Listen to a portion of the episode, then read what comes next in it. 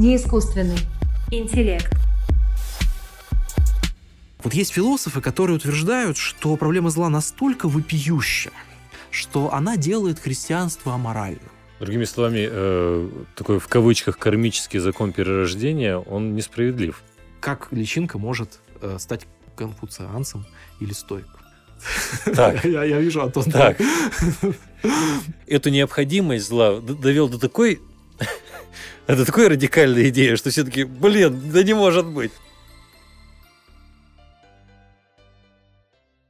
Здравствуйте, меня зовут Антон Кузнецов, и это не искусственный интеллект. Подписывайтесь на наш подкаст на площадках Яндекс.Музыка, Apple Подкаст и на YouTube. А также не забывайте про наш телеграм-канал «Мэри Искусственный интеллект».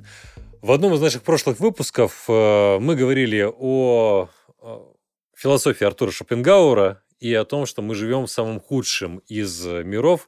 Сегодня мы будем говорить о том, что наш мир самый лучший, самый лучший из возможных миров, и это мир э, известного немецкого философа Лейбница. Говорить мы будем с...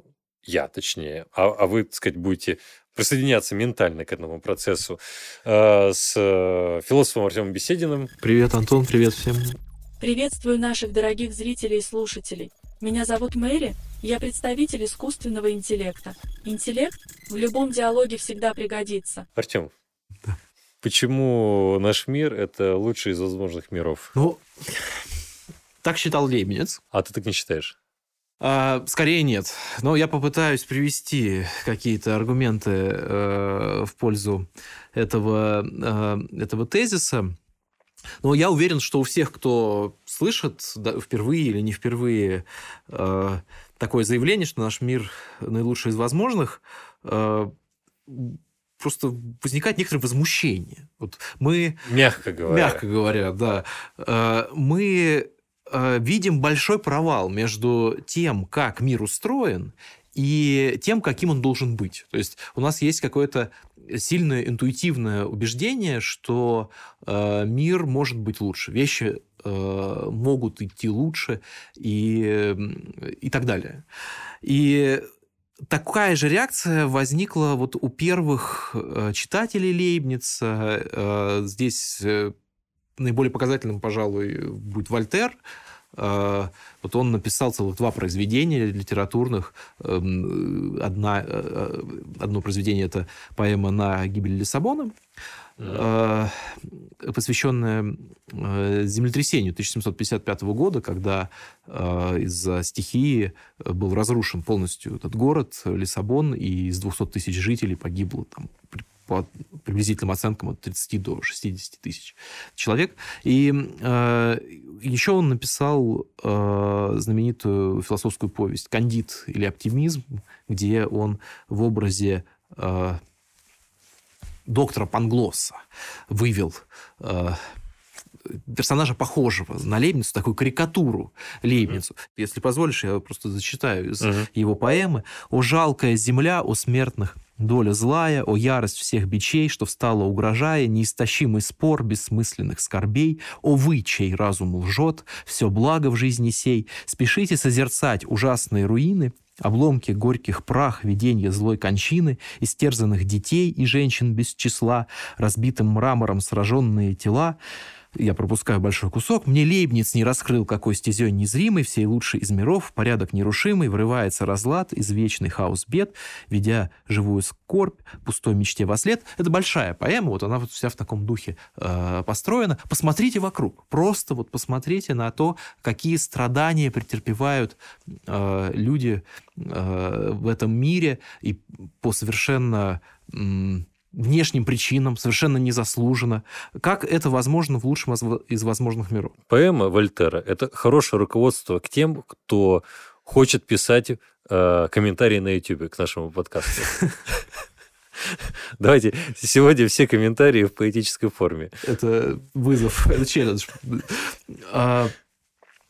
Да, я хотел сказать, что Лейбница вот такими аргументами все-таки довольно сложно достать.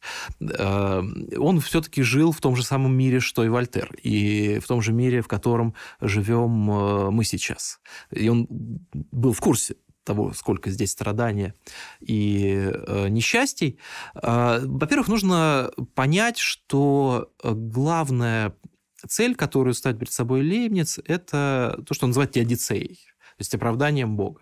Э, мы не просто хотим показать, что наш мир самый лучший из возможных, а мы хотим э, показать, как э, возможно существование зла, при том, что наш мир сотворен э, всеблагим и всемогущим Богом.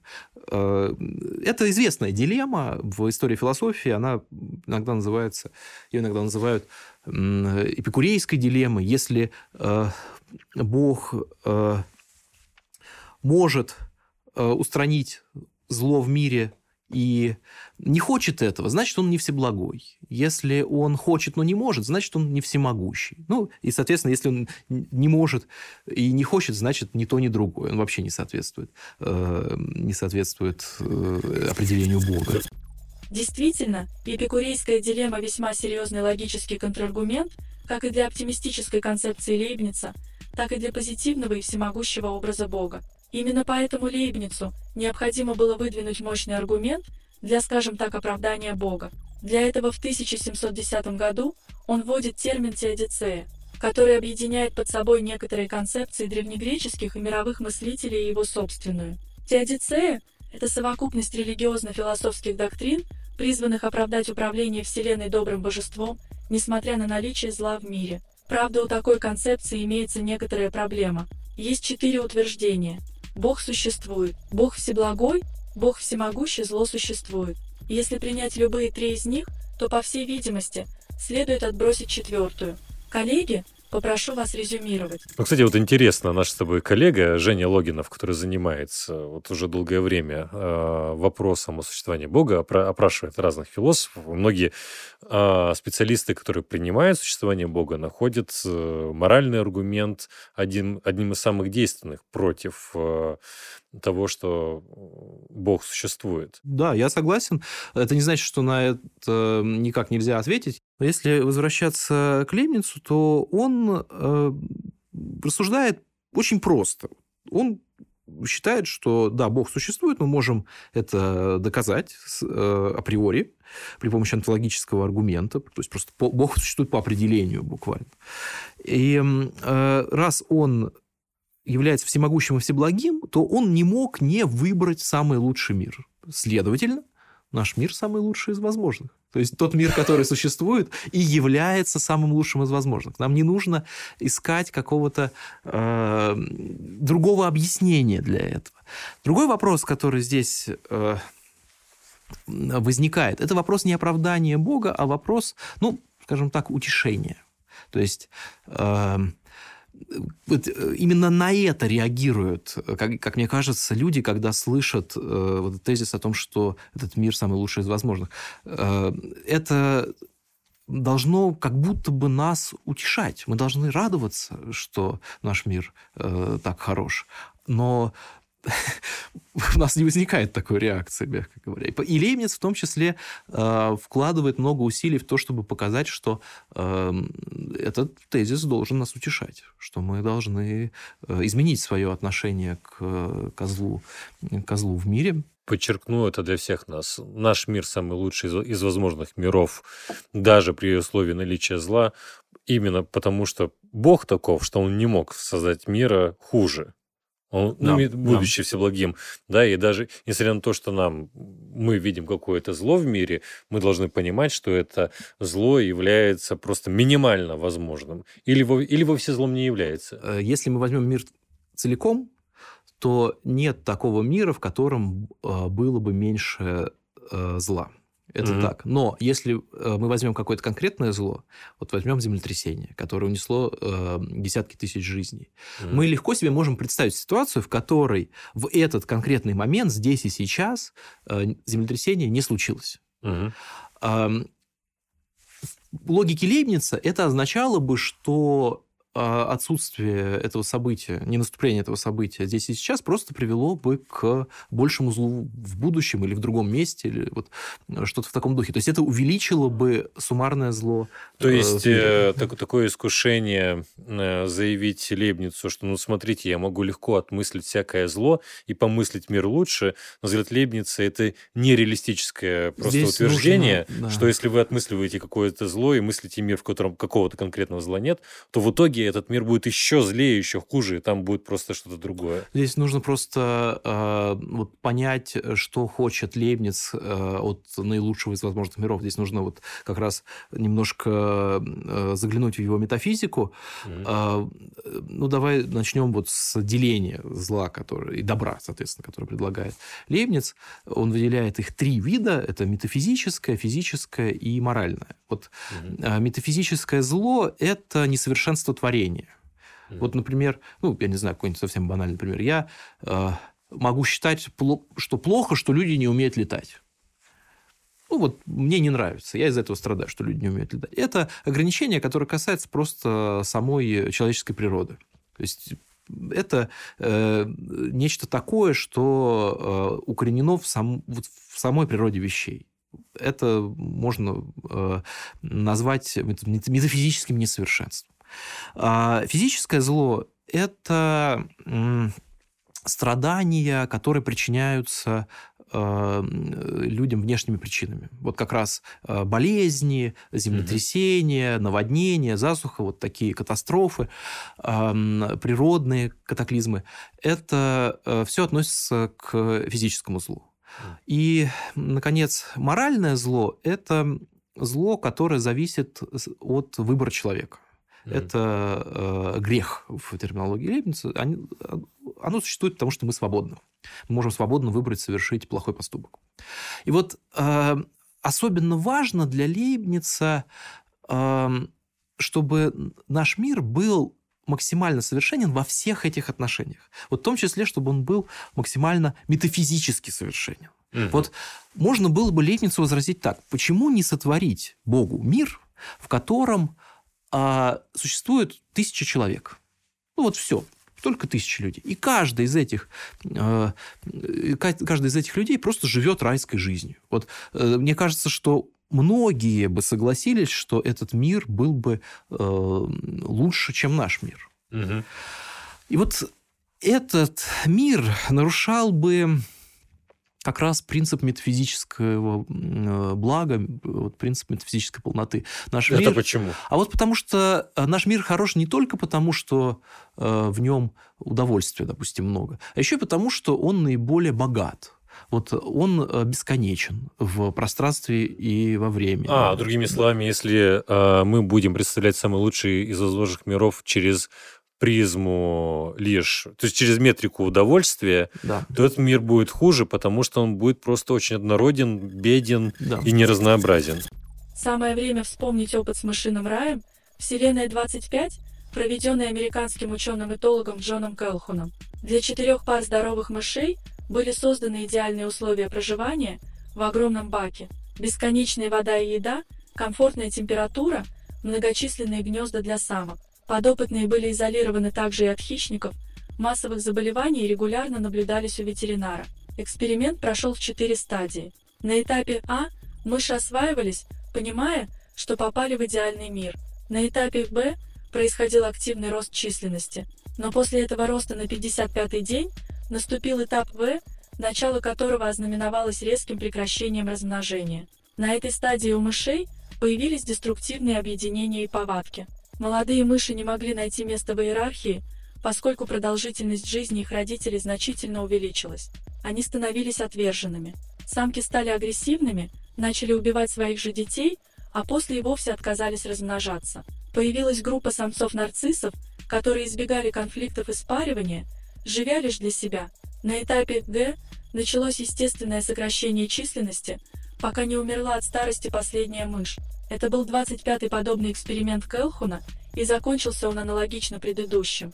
Возможно, поэтому в нашем мире есть зло, огромное разнообразие, и не все так идеально. Да, нам интересен плюрализм блага, и поэтому в первую очередь Бог стремится выбрать такой мир, в котором будет, допустим, наибольшее число, наибольшее число существ. Друзья, кстати, вот подумайте об этом, напишите в комментариях, как вам кажется, если мир, в котором все меньше и меньше страданий и все больше и больше удовольствий, этот мир, он будет э, беднее с необходимостью или нет? То есть, вот как, как вам кажется? Ну, Антон, здесь вот все-таки нужно правильно это понять. Вот наш мир, он так устроен, что э, в нем сумма э, удовольствия максимальна.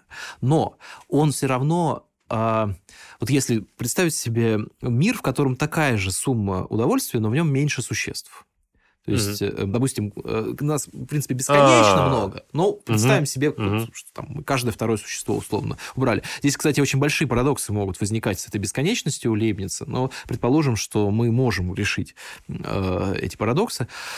Э, и вот э, мир, в котором та же сумма э, блага будет, удовольствия, если сконцентрироваться на нем, будет распределена по э, меньшему числу существ, он будет э, хуже. Несмотря на то, что у каждого существа будет больше удовольствия. Именно из-за его метафизического несовершенства. То есть этот мир будет недостаточно разнообразен. Он будет недостаточно полон. Потому что Бог в, в творении может проявить свою э, творческую силу более разнообразно, чем в этом мире. Он может сотворить больше существ. И он творит настолько много, насколько возможно. Но в нашем мире конечное количество существ. Нет, бесконечно. А, бесконечно. По, по а, по да, здесь вот тоже нужно... Да, да, вот к физическому злу э, можно перейти. Во-первых, э, Лейбниц детерминист. Он считает, что Бог устанавливает весь порядок вещей в мире раз и навсегда, э, придавая миру постоянные законы. Э, и тем не менее, э, это не составляет, с его точки зрения, проблемы для оправдания Бога и для свободы человека. И... Он отдельно поясняет, вот какого рода детерминизм господствует в мире. И для этого он выделяет три вида э, фатума, то есть ну, фатальности, да, как сказать, детерминизма в мире. Стоит сказать, Лейбниц трактует свободу воли как вторичный, обособленный от рассудка момент душевной жизни, волевой акт. По Лейбницу есть переход от познания к поступку. Философ пишет, мы не можем в собственном смысле чувствовать нашу независимость. И мы не всегда замечаем зачастую незаметные причины, от которых зависит наше решение. Точно так же, когда говорят о магнитной стрелке, что она любит поворачиваться к северу, думают, будто она вращается независимо от какой-то другой причины, так как не замечают неощутимых движений магнитной материи. Свободная субстанция определяет сама себя.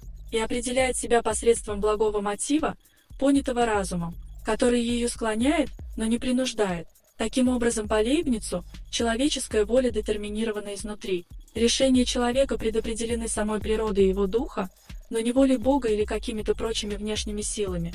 Направленность духа, в свою очередь, имеет своей целью блаженство. Вернемся к трем видам фатума, приведенных философом. Неизбежности. неизбежности. Три вида неизбежности. Да. Вот э, первый он называет магометанским фатумом. Я тут не решусь э, оценивать его уровень знания ислама. Скорее всего, э, это не очень высокий уровень, но вот так или иначе он именно так называет этот вид э, фатума. Э, этот, э, это представление об устройстве мира основано на так называемом ленивом софизме. Э, вот, дескать, раз... случится то, что должно случиться, можно ничего и не делать. Угу. Это глубоко ошибочное и грубое представление о том, как устроен мир. Другое представление, которое уже гораздо ближе к самому Лейбницу, это стоический фатум. Стоики, как вот их представляет Лейбниц, верили в то, что миром руководит некоторая рациональная причина. У него, у мира есть некоторое рациональное устройство, но это устройство само по себе не имеет морального измерения. То есть эта рациональная причина абсолютно безразлична к делам людей. И поэтому стоическое отношение к... происходящему, оно вот именно стоическое, то есть терпи uh-huh. и не жалуйся. Да? А вот Третий вид э, фатума, э, христианский фатум, предполагает существование не только рациональной, э, рационального устроителя мира, но еще и его э, заботу. Его mm-hmm. заботу, которая проявляется в справедливом распределении э, удовольствий и страданий, наград и наказаний. И э, здесь сразу несколько вот вещей из этого следует. Например, мы должны понять такую вещь, что э, мир не дан нам как самый лучший вот прямо здесь и сейчас. Mm-hmm. Мир э, является наилучшим, э, взятым целиком, и он еще все время прогрессирует. Mm-hmm. И мы можем содействовать этому прогрессу. Вот одно из... Э, Одна из ошибок Вольтера и вот одна из карикатурных черт вот, вольтеровской репрезентации э, Лейбница состоит в том, что герои Вольтера э, попадают в эти неурядицы, вот они удивляются, а что же так все плохо? Что же так все плохо? И в конце э, там Кандид и целая компания вокруг него еще образовалась персонажей, они поселяются в некотором э, саду, и вот Вольтер делает э, такой вывод, они правильно начинают жить, они начинают возделывать этот сад. То есть не нужно ждать, что мир преподнесет все на блюдечке, поскольку он самый лучший, а нужно его возделывать. Ну так это и есть позиция Лейбница. То есть э, Бог не дает нам мир в готовом виде, мы, как часть этого мира, таковы, что от нас тоже ожидается, что мы будем совершать правильные поступки, будем творить моральное добро, совершать правильный выбор и участвовать в произведении этого мира как самого лучшего. Наш мир самый лучший из возможных миров, но не в данный момент времени, это ошибочно думать, а, скажем так, в перспективе. Ну, он будет лучше, лучше и лучше, но в каждый момент времени не могло, не могло быть лучше. Но в следующий момент времени может стать лучше. Ну, пожалуй, можно это так. Здесь вот прям такие парадоксальные вещи начинаются в связи с этим. Но здесь вот может быть такая жалоба. Может последовать такая жалоба. Ну, хорошо, кто-то живет э, какие-то варварские, условно говоря, времена. Да? Кто-то был рабом э, в, на галерах. На галерах.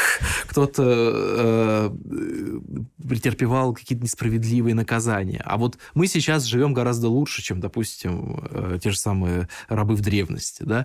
Э, где справедливость в этом мире? Я же сказал, что Бог обеспечивает справедливое распределение э, наград и наказаний, удовольствий и страданий.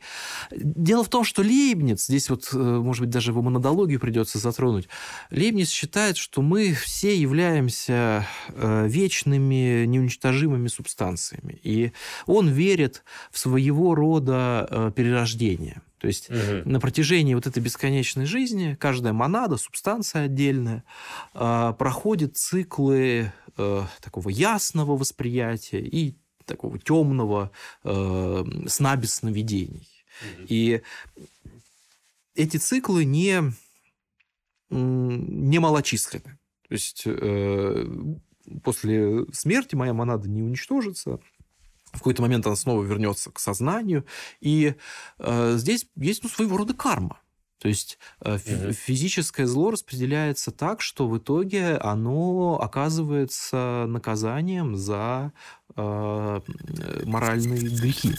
Такая мысль философа имеет некоторые схожие моменты с буддистской сансарой, круговоротом рождения и смерти в мирах. Сам мыслитель однажды писал: «Смерть, как и рождение, всего лишь превращение одного и того же животного из низшего в высшее. Установив такой прекрасный порядок относительно животных, было бы неразумным, чтобы человек не был подчинен ему. Поэтому я склонен думать, что души, которые некогда станут человеческими, подобно душам других видов, содержались в своих предках вплоть до Адама.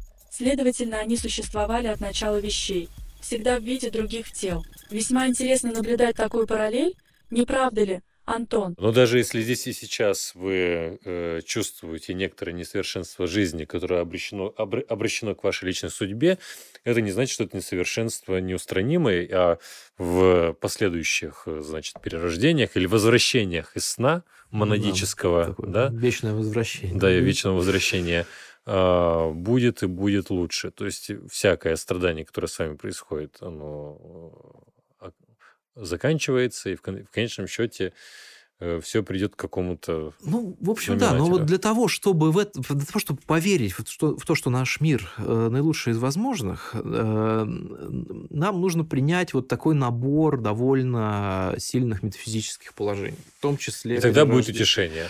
В общем, да. То есть мы должны поверить в то, что э, мир устроен неким заботливым творцом, в то, что э, мир устроен справедливо. Вот вопрос теодицеи – это вопрос справедливого распределения наград и наказаний. То есть Лейбниц верит в то, что э, поскольку у нас есть свобода, мы можем совершать грехи, а раз мы свободно можем творить зло, то э, оно не может быть устранено из, э, из мира. То есть мы не можем, во всяком случае, жаловаться на то, что в мире вот, есть зло как таковое. Угу. Вот, э, оно, его наличие является частью э, справедливого распределения блага. Угу. Э, то есть абсурдно предъявлять Лейбницу такое возражение, что «а почему я все время не нахожусь в состоянии райского блаженства?»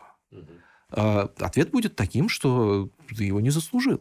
То есть тебе дана свобода для того, чтобы ты действовал в этом мире и дальше получал награды и наказания. Лейбницианское решение проблемы зла, оно в современной философии имеет? Или вот для современной ситуации имеет какие-то последствия? Здесь просто есть некоторая... Э, особенность. Особенность философии Лейбница в том, что он своей теодицеей просто завершил, завершил период в истории философии, в котором доминировало определенное отношение к злу в мире. И сразу после, сразу после смерти Лейбница, то есть буквально в восемнадцатом веке, начинается период развития другого отношения к злу в мире. Вот на протяжении большей части человеческой истории отношение к физическому злу, в первую очередь о нем идет речь. Вот если мы сосредоточимся, допустим, на Вольтере, мы увидим, что его беспокоит то, почему люди болеют какими-то неизлечимыми болезнями, почему происходят вот такие несправедливые а вещи. А не почему люди не летают, как птицы. Да, верно. Почему люди не летают, как птицы, но и тем более с моральным злом, в общем, тоже понятно, что мы в целом верим, что моральное исправление возможно. Да? Но э, наибольшую проблему для объяснения э, составляет именно вот такое э, физическое зло. И вот на протяжении... Ну, давай да. подчеркнем. Метафизическое зло неустранимо, и как бы... Ну, и понятно. Да, просто мы не совершаем. Да, да. Да. А, моральное зло устранимое поддается терапии, а физическое зло, ну, это просто несправедливо. Ну, этого зачем по, такое? По крайней мере, в случае с моральным злом мы понимаем, что мы виноваты. Ну, вот, или мы можем убедить да. другого человека. И раз воля была злая, раз действительно нарушение какое-то было моральных норм, ну, это в целом поддается объяснению. Вот я вспомнил, кстати, у Дарвина, когда вот он исследовал разнообразные виды, я уж не помню, о чем была речь, но вот он обнаружил одного интересного паразита, угу. вот, и задался вопросом, как... То есть, Антон, это... а я могу прочитать эту цитату, а, потому да? что да, я вот Она домашнюю даже... подготовку сделал некоторую. Я не могу убедить себя в том, что благодетельный и всемогущий Бог мог бы намеренно создать их невмонит, чтобы они питались телами живых гусениц, или что кот должен играть с мышью. Вот эти их невмониды – это паразитирующие на других насекомых осы. Они откладывают свои яйца в живых личинок, и они там развиваются, пока личинка живая, потому что так просто устроено, что она ест, э, вот эта вот личинка этой э, осы, ест дру- другую живую личинку. Такие случаи в природе имеют весьма широкое распространение. Все мы не раз слышали про муравья, зараженного грибом, который начинает управлять его сознанием. Создатели сериала Last of Us, вдохновленные сюжетом одноименной игры, вообразили пугающий вариант реальности, в которой определенный вид грибов может заражать и человека. Посмотрим фрагмент из сериала, в котором ученый объясняет такую перспективу. Подобные заражения встречаются, но не у людей.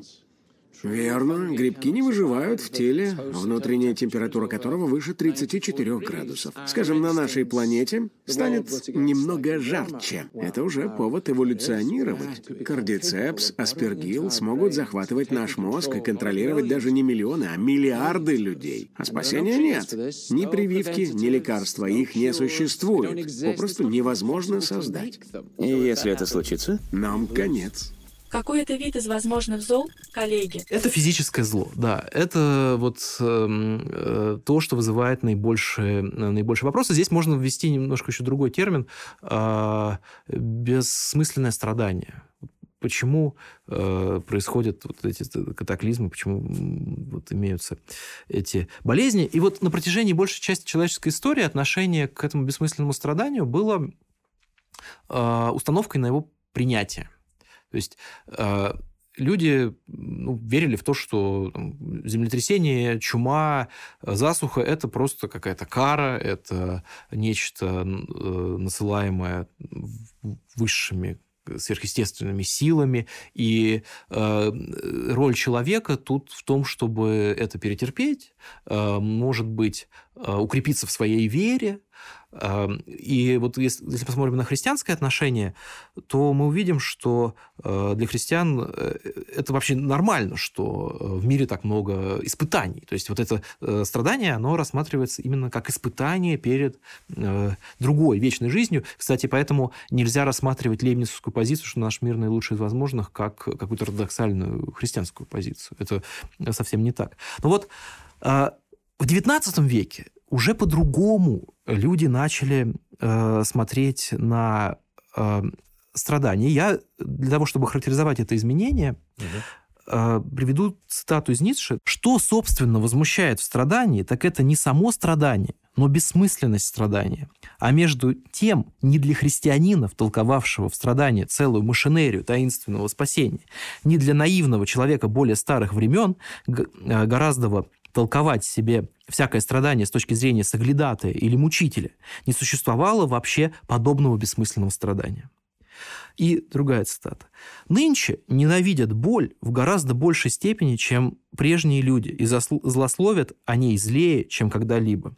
Даже саму мысль о боли находят уже едва э, выносимой и делают отсюда вопрос э, совести и упрек всему существованию.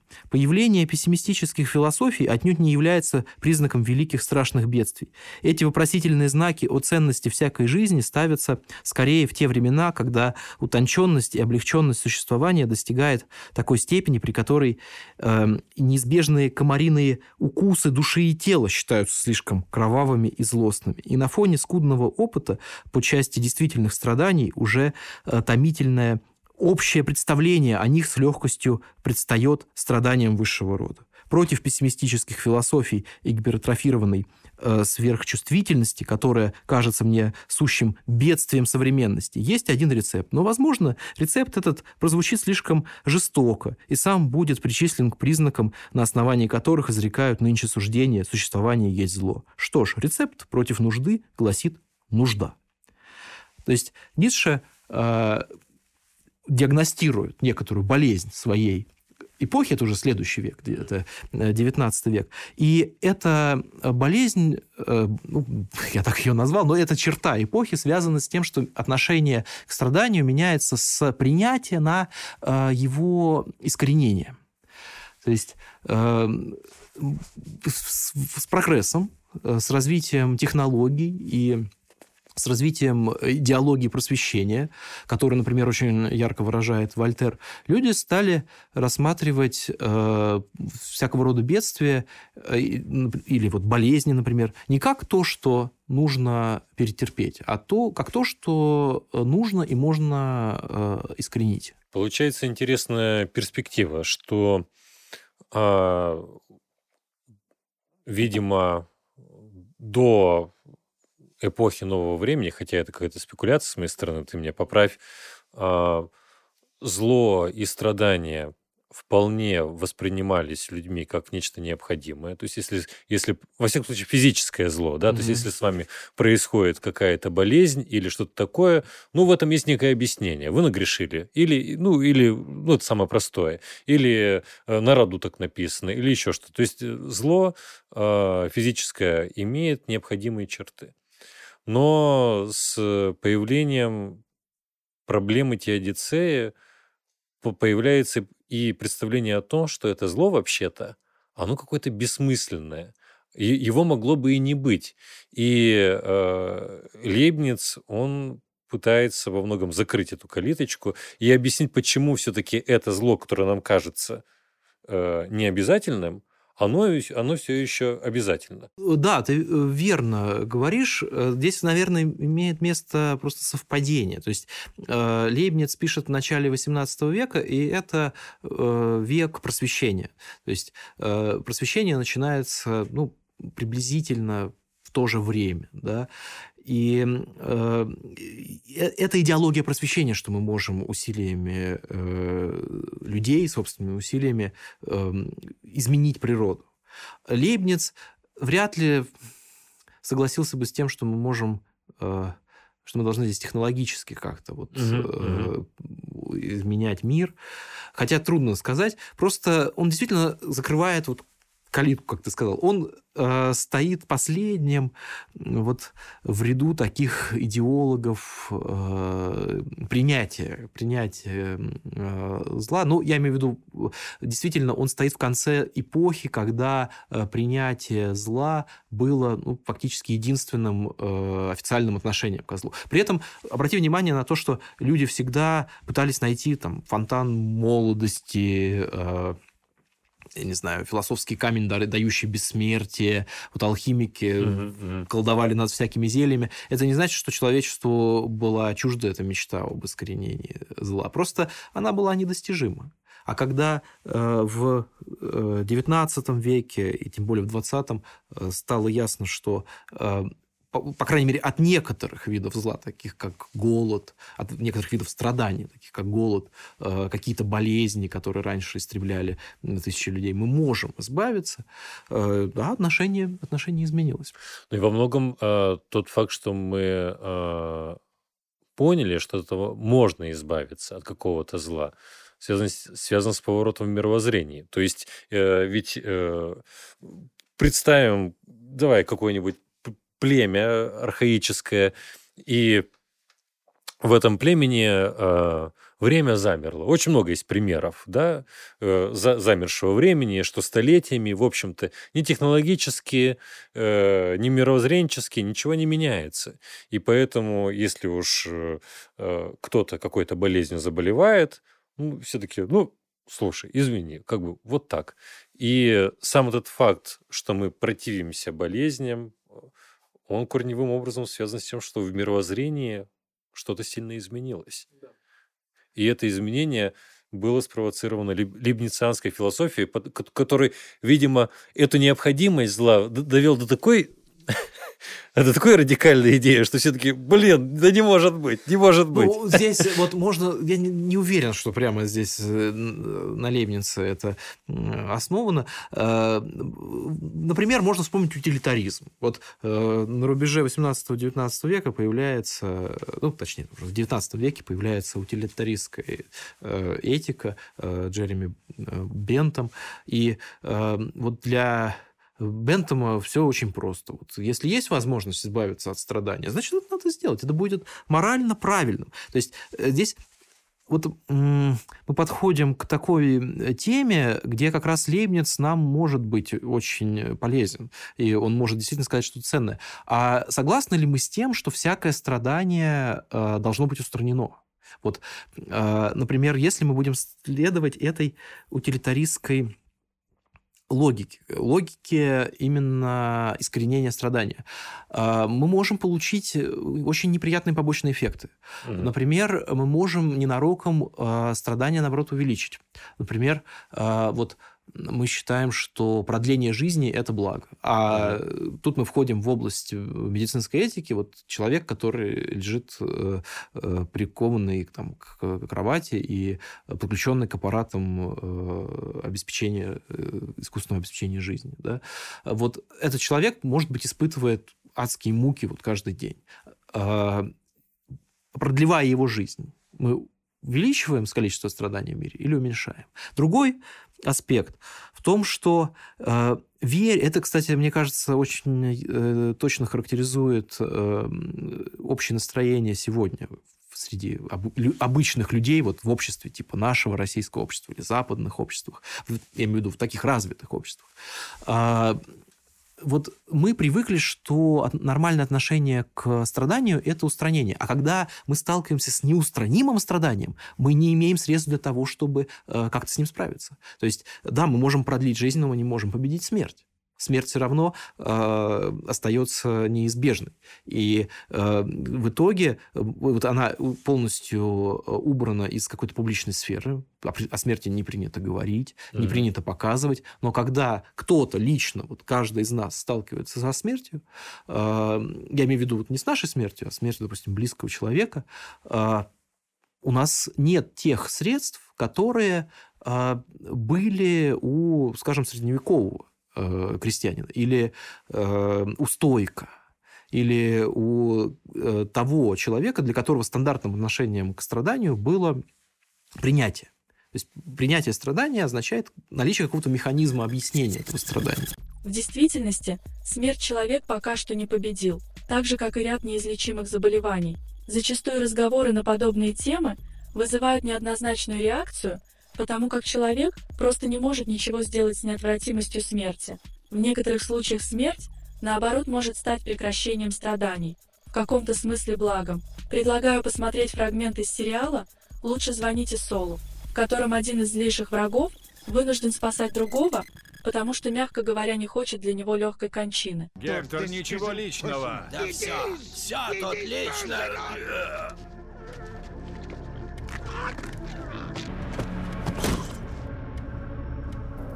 Вызывай скорую. Стволы убрать. Ты так не сдохнешь, урод. Давай.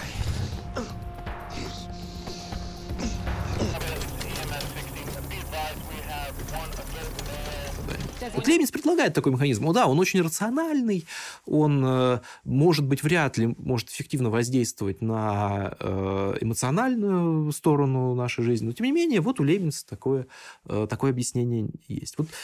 Опять же, это, да. Это интересно, ты э, поднял важную тему, можно назвать ее э, умалчивание смерти.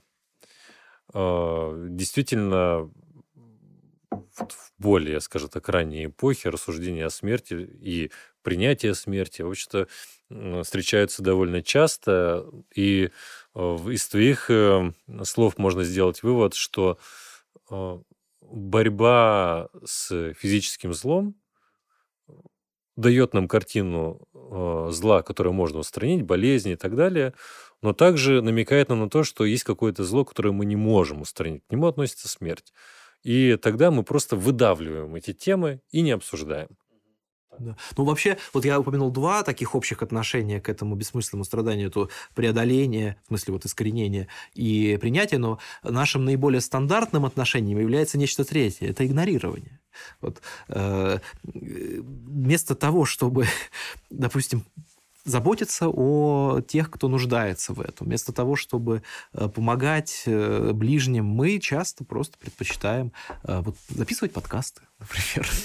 Весело, весело, проводить, весело проводить время. Не то, чтобы это не было в человеческой природе и в человеческой культуре, но, но да, вот То, то, на что ты указал, это такое отношение, просто игнорирование факта наличия такого э, бессмысленного страдания. Но, э, скажем так, апологетика Лейбница может быть закончена. То есть, все, хватит его защищать. Э, что, почему наш мир лучший из, из возможных миров? Почему, какие, на твой взгляд, есть хорошие аргументы против того, что говорит Лейбниц? Потому что, кажется, кажется, его позиция так устроена, что ее никак нельзя атаковать. Что бы ему ни сказали, он скажет, ну, знаете, лучше все равно быть не может. Да, я начну тогда, пожалуй, с таких э, теоретических аргументов, и потом опять вернусь к козлу и вот об, скажу несколько слов о том... Э, Кстати, с... ты несколько раз говоришь э, козлу, и все, может казаться, что мы о каком-то козле говорим. Нет, мы говорим о зле. Да, но возвращаемся к козлу. Ну, что делать? Иногда приходится. Итак, теоретическое возражение. Да, теоретические возражения. Просто, похоже... У Лейбница, может быть, не все гладко вот с этими его э, аргументативными вещами. Э, вот для того, чтобы э, наш мир э, был наилучшим из возможных, необходимо, чтобы среди всего множества, бесконечного множества возможных миров, можно было выбрать этот мир как наилучший из возможных. Это означает, что, например, наш мир... Э, или, точнее, будет сказать, что наилучший мир не похож на самое большое натуральное число. Вот э, у нас есть бесконечность возможных миров. Угу. Э, почему не оказывается так, что для каждого мира будет еще лучший мир? И не будет конца просто этому, угу. э, этому порядку миров. Точно так же, как с натуральными числами. Для каждого натурального числа есть больше натуральное, э, натуральное число. И такая проблема, она... Э, обсуждалось вообще в христианской в теологии, в философской теологии, вот в томизме. Томистская позиция будет приблизительно такой, что наш мир действительно очень хорош, и он является самой лучшей комбинацией тех вещей, которые сотворены. То есть вот из того, что есть в нашем мире, лучше сделать нельзя. Но из этого не следует, что э, не могло бы быть э, миров, допустим, с большим числом вещей, с другими э, существами, с большим числом там, живых или разумных существ. А, миров может быть э, бесконечное количество. Их, и, их э, возможных миров бесконечное количество по Лейбницу. Да, да, да. И как и натуральных чисел. Нет самого большого натурального числа. И по той же самой логике нельзя обнаружить самого лучшего возможного мира, потому что можно всегда от этого понятия перейти к более лучшему какому-то понятию. Ну да. Другая проблема с сопоставимостью миров. Если вдруг окажется, что какой-то мир несопоставим с другим миром, просто невозможен выбор. Так устроен принцип достаточного основания по Лейбницу. Вот как так... Как это вообще работает? Вот нам это не очень понятно. И вот я сейчас веду, веду, я сейчас участвую в подкасте. Да? А если бы я сейчас находился, э, я не знаю, если бы я сейчас ел мороженое, угу. было бы это лучше или нет? Вот многие скажут, что ну, это просто разные вещи. Да, это нельзя сравнивать. Да, это нельзя сравнивать. Я могу сделать какой-то субъективный выбор, но это не значит, что здесь можно взвесить какие-то э, объективные показатели. Да. А еще из теоретических таких возражений... Э, да, наверное, вот самое сильное из теоретических возражений, э, и это возражение, мне кажется, действительно решающее в данном mm-hmm. случае. Можно привести следующее. Лейбниц основывается в своих рассуждениях на таком принципе, что... Э, уже случившееся зло, случившееся некоторое несчастье можно компенсировать. То есть его обсуждение касается справедливости. Вот так сложилось, да, что э, я пострадал, ну ничего страшного, через там, какое-то время э, я получу удовольствие, получу какое-то благо. И, в принципе, мы понимаем такую логику, что я там, иду к зубному врачу, и я сижу в кресле, мне больно, но я понимаю, зачем я это делаю. Я лечу зубы, чтобы мне хуже не стало. Да? Но вот в логике развития э, нашего мира это э, не совсем... не совсем понятно работает. То есть я вот сейчас являюсь там, Артемом Бесединым. Я э, когда-то умру, и моя монада снова в какой-то момент станет, э, станет с, э, сознательной. У нее появится снова сознание, она станет вот таким разумным существом. А, и это разумное существо получит некоторое наказание за мои проступки. Угу. То есть где тут справедливость? То есть то, что, то существо, которое будет существовать потом и не будет помнить ничего о моих состояниях, э, будет страдать за что? Ни за что, получается. И еще более важно... Другими словами, э, такой в кавычках кармический закон перерождения, он несправедлив, потому...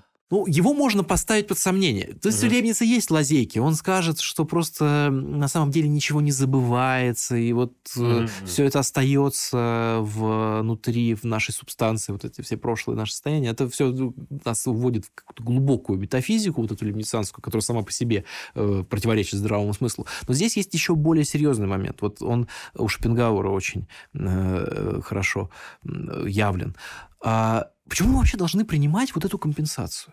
Почему мы верим в то, что как страдание можно компенсировать? Вот если я пострадал, вот если я стал э, жертвой вот этого бессмысленного страдания. Ну, хорошо, я пострадал, потом после этого я э, получил удовольствие. А в чем, собственно, компенсация? То есть э, то, что я страдал, никуда не делось. То мое прошлое страдание не обнулилось, не исчезло. То есть мы можем просто поставить под сомнение основную идею Лейбница, которая, кстати, по своей природе имеет глубоко э, утилитаристскую какую-то интуицию. Это ярко, кстати, проявляет себя в, допустим, в выплатах, например, погиб человек, есть какие-то выплаты. Да, да, и многие... Ну, в смысле, как Антон, это? Ну, понимаешь, да, вот здесь важно понять, а как мы должны к этому относиться. Если случилось какое-то несчастье, ну, лучше будет, если ты получишь что-то хорошее, да, еще. Ну, име, име, име, ну, имеется в виду, что э, нет никакой все равно компенсации. Но это не компенсация, да, безусловно. Да, да. В это, то есть, что это, это не... То есть, когда мы начинаем думать об этом так, мы, мы просто не можем принять эту идею, что это может быть компенсация. Да, то есть, это не вот. Делает зло небывшим. Это не да, устраняет да. его из мира. Ну, как бы Лев Шестов сказал, сделать однажды бывшее и небывшее. Да. Да? Вот именно это и невозможно. Угу. И поэтому боль, она все, все равно имела место, сколько мороженок не давай впоследствии. Да, совершенно верно. И вот если переходить к, опять же, проблеме зла, я, все, я считаю... Приблизительно так. Вот есть философы, которые утверждают, что проблема зла настолько вопиющая, что она делает христианство аморальным. Вот, допустим, Гален Строссон так считает, что э, быть христианином аморально, потому что э, христианин закрывает глаза на... Э, обилие бессмысленного страдания в мире и утешает себя какими-то иллюзиями относительно загробной жизни. Я вот э, полагаю, что это все-таки слишком радикальная позиция. Mm-hmm. То есть э, э, не зря и сегодня, э, вот не зря в наше время получил э, распространение... Получила распространение какая-то новая версия стоицизма, или, может быть, это некое возрождение э, стоицизма mm-hmm. прошлого. Наверняка ты знаешь, вот есть такая книжка, как «Быть стоиком». Mm-hmm. Э, и я сам знаю неск- нескольких людей, которые говорят, что они вот придерживаются такой стоической, э, стоической морали. Э, для... нас важно э, придать некоторый смысл вот этому бессмысленному страданию.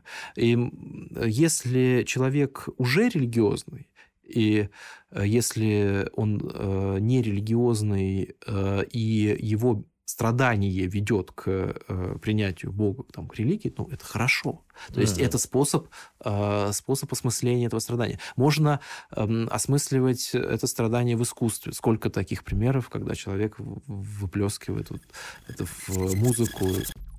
Многие сюжеты классической живописи основаны именно на страдании.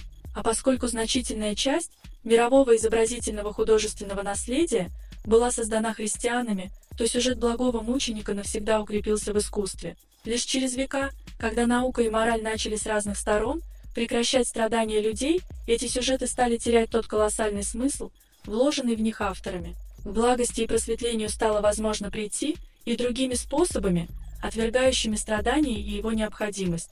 Антон, кажется, самое время резюмировать, к чему мы пришли в ходе нашей беседы. Получается... В финале уже нашей беседы мы пришли к такой фундаментальной дилемме, куда вы должны встать.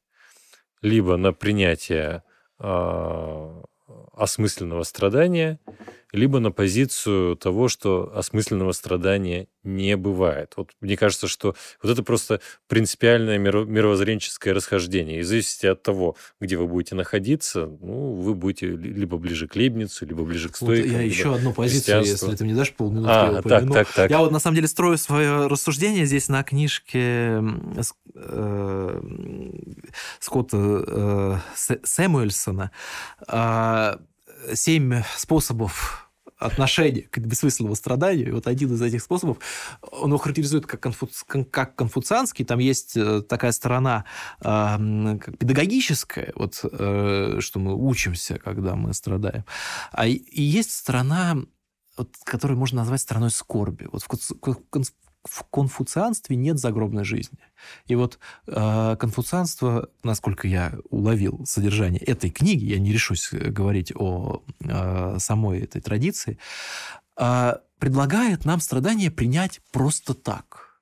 То есть э, не надеясь на то, что ты получишь какое-то посмертное воздаяние, не пытаясь стоически его воспринять э, э, как э, некоторую часть мирового порядка, а просто орать. Вот бессмысленно э, выливать свое, э, свое страдание в мир и э, таким образом как-то пытаться э, с ним справиться. Мне кажется, что... Мне лично такой способ отношения к бессмысленному страданию кажется наиболее осмысленным. То есть вместо того, чтобы придумывать какие-то э, фантастические картинки, э, скажем так, принимать мир таким, какой, э, таким, какой он есть. Но я в конечном итоге полагаю, что здесь против Лейбница работает количество страданий.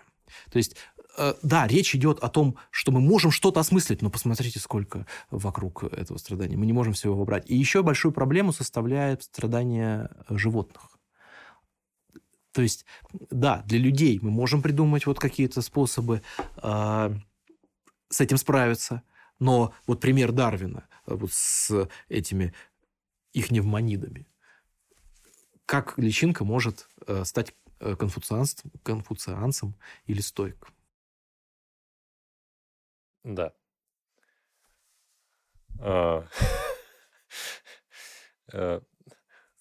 Так. Я, я вижу, Антон. Так. Я хочу, я хочу некую великую мысль сказать, но, видимо, не смогу. Мораль очень простая. Мы не живем в лучшем из возможных миров. Точно не живем. Это точно. Остальное, на, друзья, на нашей совести остается.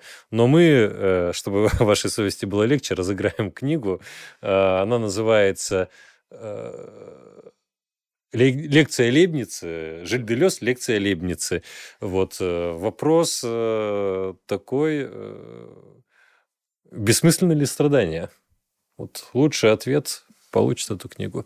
Артем, спасибо большое, что пришел. Да, спасибо, а, Антон. Может быть, мы обсудим какие-то другие идеи философии Лейбница как-нибудь. Ну, вот. а, а пока, да. Я думаю, нам всем хватило. Передаю слово нашей мэри. Спасибо. Пока, пока.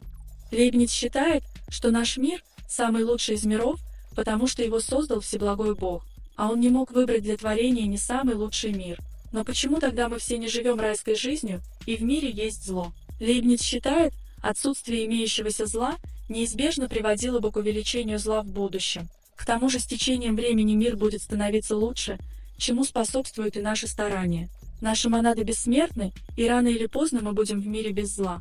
Философия Лейбница пытается ответить на новый вопрос о бессмысленности страданий.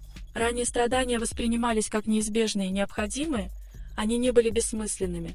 И Лейбниц пытается вернуть страданиям утраченную осмысленность, которая бы оправдывала Бога. Несмотря на все усилия, понятие лучшего мира содержит ряд серьезных парадоксов, которые приводят нас к мысли, что актуальный мир точно не лучший.